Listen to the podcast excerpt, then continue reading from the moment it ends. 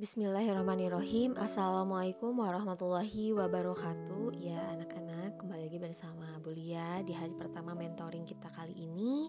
Kita akan mempelajari nih Atau memperdalam mengenal sang idola Atau Nabi Muhammad SAW Nah, di sini kita coba untuk mendalami kisah-kisah atau cerita dan sejarah dari kehidupan orang yang paling mulia, yang paling agung, yang rasa-rasanya nggak ada yang lebih pantas untuk kita pelajari kehidupannya dan kita kenal sosoknya daripada Muhammad Shallallahu Alaihi Wasallam. Sampai targetnya apa? Sampai kita bisa mengenal Nabi lebih daripada kita mengenal keluarga kita.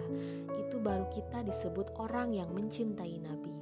Jadi kalau kita bilang mencintai Nabi tapi kita nggak terlalu mengenal Nabi, cuman tahu namanya dan cerita sepenggal dua penggal kisah yang nggak terlalu jelas tentang beliau, kayaknya ucapan kita belum terbukti. Karena orang yang mengenal seseorang baru disebut mengenal kalau dia tahu betul cerita itu. Misalkan kita mengatakan saya mengenal Fulan, saya sahabatnya Fulan, apalagi sampai mengatakan saya mencintai Fulan. Kita nggak mungkin mengatakan itu kalau kita nggak kenal orangnya. Kalau sampai kita mengklaim mengenal Nabi tapi kita nggak tahu apa-apa tentang Nabi kecuali secuil kisah, berarti jangan-jangan kita belum jujur. Nah, harusnya seperti apa kita mengenal Nabi kalau seandainya kita mau melihatnya dari angle yang benar? Harusnya kita mengenal Nabi lebih dari kita mengenal keluarga kita. Karena ketika Umar bin Khattab datang kepada Nabi mengatakan, Ya Rasulullah, aku mencintaimu lebih dari apa pun selain diriku. Maka Nabi mengatakan, belum cukup wahai Umar. Lalu Umar meralatnya, mengatakan, aku mencintaimu lebih daripada diriku sendiri. Maka kata Nabi, sekarang baru cukup wahai Umar. Salah satu pelajaran dalam adegan itu adalah harusnya kita mengenal Nabi bahkan lebih daripada kita mengenal diri kita sendiri. Kita mengenal Nabi lebih daripada keluarga kita. Seperti apa yang uh, mengenal ibu kita seperti kita mengenal ayah kita, pasangan kita buat yang punya pasangan atau anak-anak kita, maka kita belajar mengenal Rasulullah SAW lebih daripada mereka semua.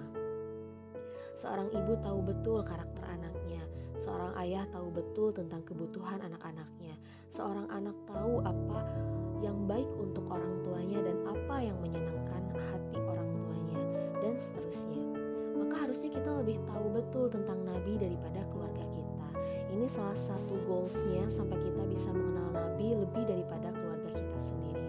Dan ini bukan hanya teman-teman di sini, tapi buat ibu pribadi sambil ibu menyampaikan karena ini bukan dari ibu.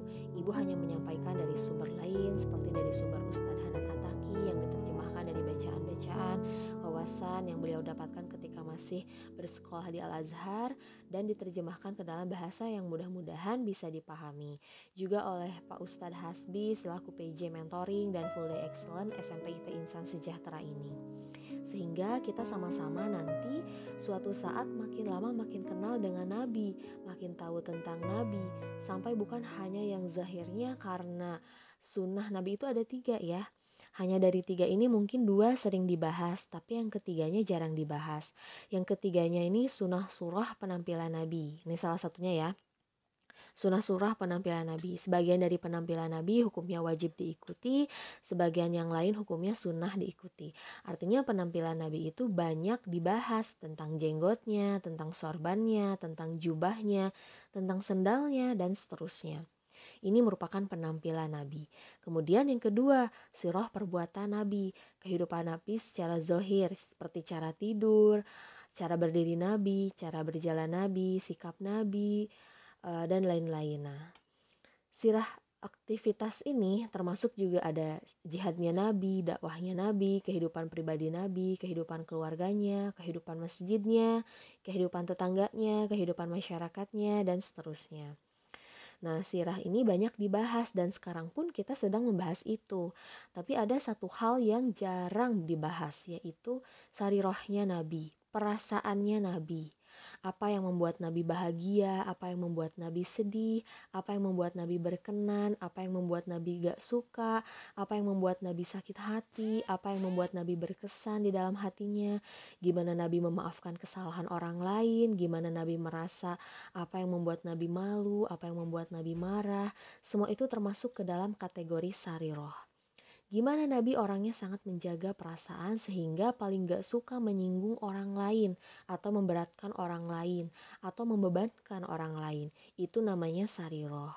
Kita sampai um, kalau bisa mengenal sarirohnya Nabi, bukan hanya surah dan siroh, tapi sampai sariroh. Karena kalau kita belajar sariroh Nabi, kita hanya belajar kulitnya yaitu yang tampak yang tampaknya aja. Jarang-jarang semakin kita mengetahui sunnah Nabi, semakin kita jadi orang yang gak nyaman, semakin galak. Bahkan jangan-jangan gak sengaja kita semakin merasa paling benar. Padahal Nabi Shallallahu Alaihi Wasallam sendiri dengan sarirohnya beliau adalah orang yang paling menyenangkan. Gimana Nabi menjadi orang yang paling menyenangkan? Itu sariroh ya, bukan siroh, bukan suroh. Nabi menyenangkan bukan hanya karena beliau ganteng. Nih misalkan juga ya, ada orang lain yang ganteng atau yang cantik, tapi kadang sifat mereka tidak menyenangkan. Fisiknya mungkin keren, tapi karena sarirohnya, mentalnya, perasaannya, itu nggak humble sama orang lain. Akhirnya kita nggak nyaman sama dia. Makanya ada orang yang punya pasangan, memilih pasangan walaupun yang tampak duluan itu fisik, tapi ada kadang-kadang orang yang kayaknya pasangan ini biasa banget, tapi dia kayak happy banget sama orang itu. Nah, kenapa? Karena cocok secara karakter. Nah, mungkin kita juga wawasan akan Nabi itu bagus, surahnya kita mencontohkan Nabi itu hampir um, dikatakan sempurna ya, meskipun tidak ada yang sesempurna Nabi. Tapi uh, cuman uh, kok bisanya gitu kita bikin orang lain gak nyaman gitu. Jangan-jangan kita tahu banget surahnya, belajar banyak sirahnya, tapi hampir kurang aware sama uh, sarirohnya Nabi, perasaannya Nabi. Nah, misalkan ada hadis ketika Nabi menyampaikan hadis itu nyaman didengar. Tapi ketika kita ngomongin hadis yang sama, kok jadi orang yang gak suka, kok jadi bikin orang sedih. Jangan-jangan bukan teks hadisnya, bahkan hadisnya sohih gitu. Tapi ketika hadis sohih itu disampaikan Nabi orangnya nyaman. Ketika kita yang menyampaikan kok orang jadi sedih? Nah kita di sini ingin belajar bahwa kita mengenal Nabi bukan dari tampaknya saja tetapi kita ingin mendalami dari sisi-sisi sarirohnya Nah, berikut juga Ibu akan kirimkan beberapa PowerPoint uh, di mana di sini kalian pelajari terlebih dahulu mengenal um, sosok sang idola di mana di sini ada makna risalah dan rasul, pentingnya iman kepada rasul, sifat-sifat para rasul, lalu juga ada tugas para rasul. Silahkan untuk dipelajari dan sebagai tugas yang akan kita uh, jadikan bahan diskusi di minggu depan adalah Silahkan kalian cari mengenai sarirohnya Nabi. Kira-kira ketika Nabi marah kepada orang, sikap Nabi seperti apa? Ketika Nabi merasa sakit hati, kira-kira sikap Nabi seperti apa? Karena uh, pada hakikatnya yang sering kita rasakan nih di masa-masa SMP banyak banget ya hal-hal yang kita rasakan itu sakit hati, terus kita menjadi orang yang pendendam gitu. Nah itu jangan sampai seperti itu kita contoh sari rohnya Nabi, kita contoh perasaannya Nabi.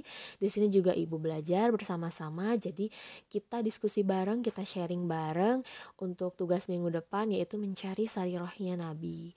Jangan lupa juga untuk menceklis jurnal uh, full day excellent-nya dan kita akan evaluasi pada hari ini. Mungkin itu saja yang dapat ibu sampaikan. Wassalamualaikum warahmatullahi wabarakatuh. Mohon maaf apabila ada kekurangan dalam segi perkataan maupun perbuatan. Jazakumullahu khairan. Jazakumullahu khairan kasiran.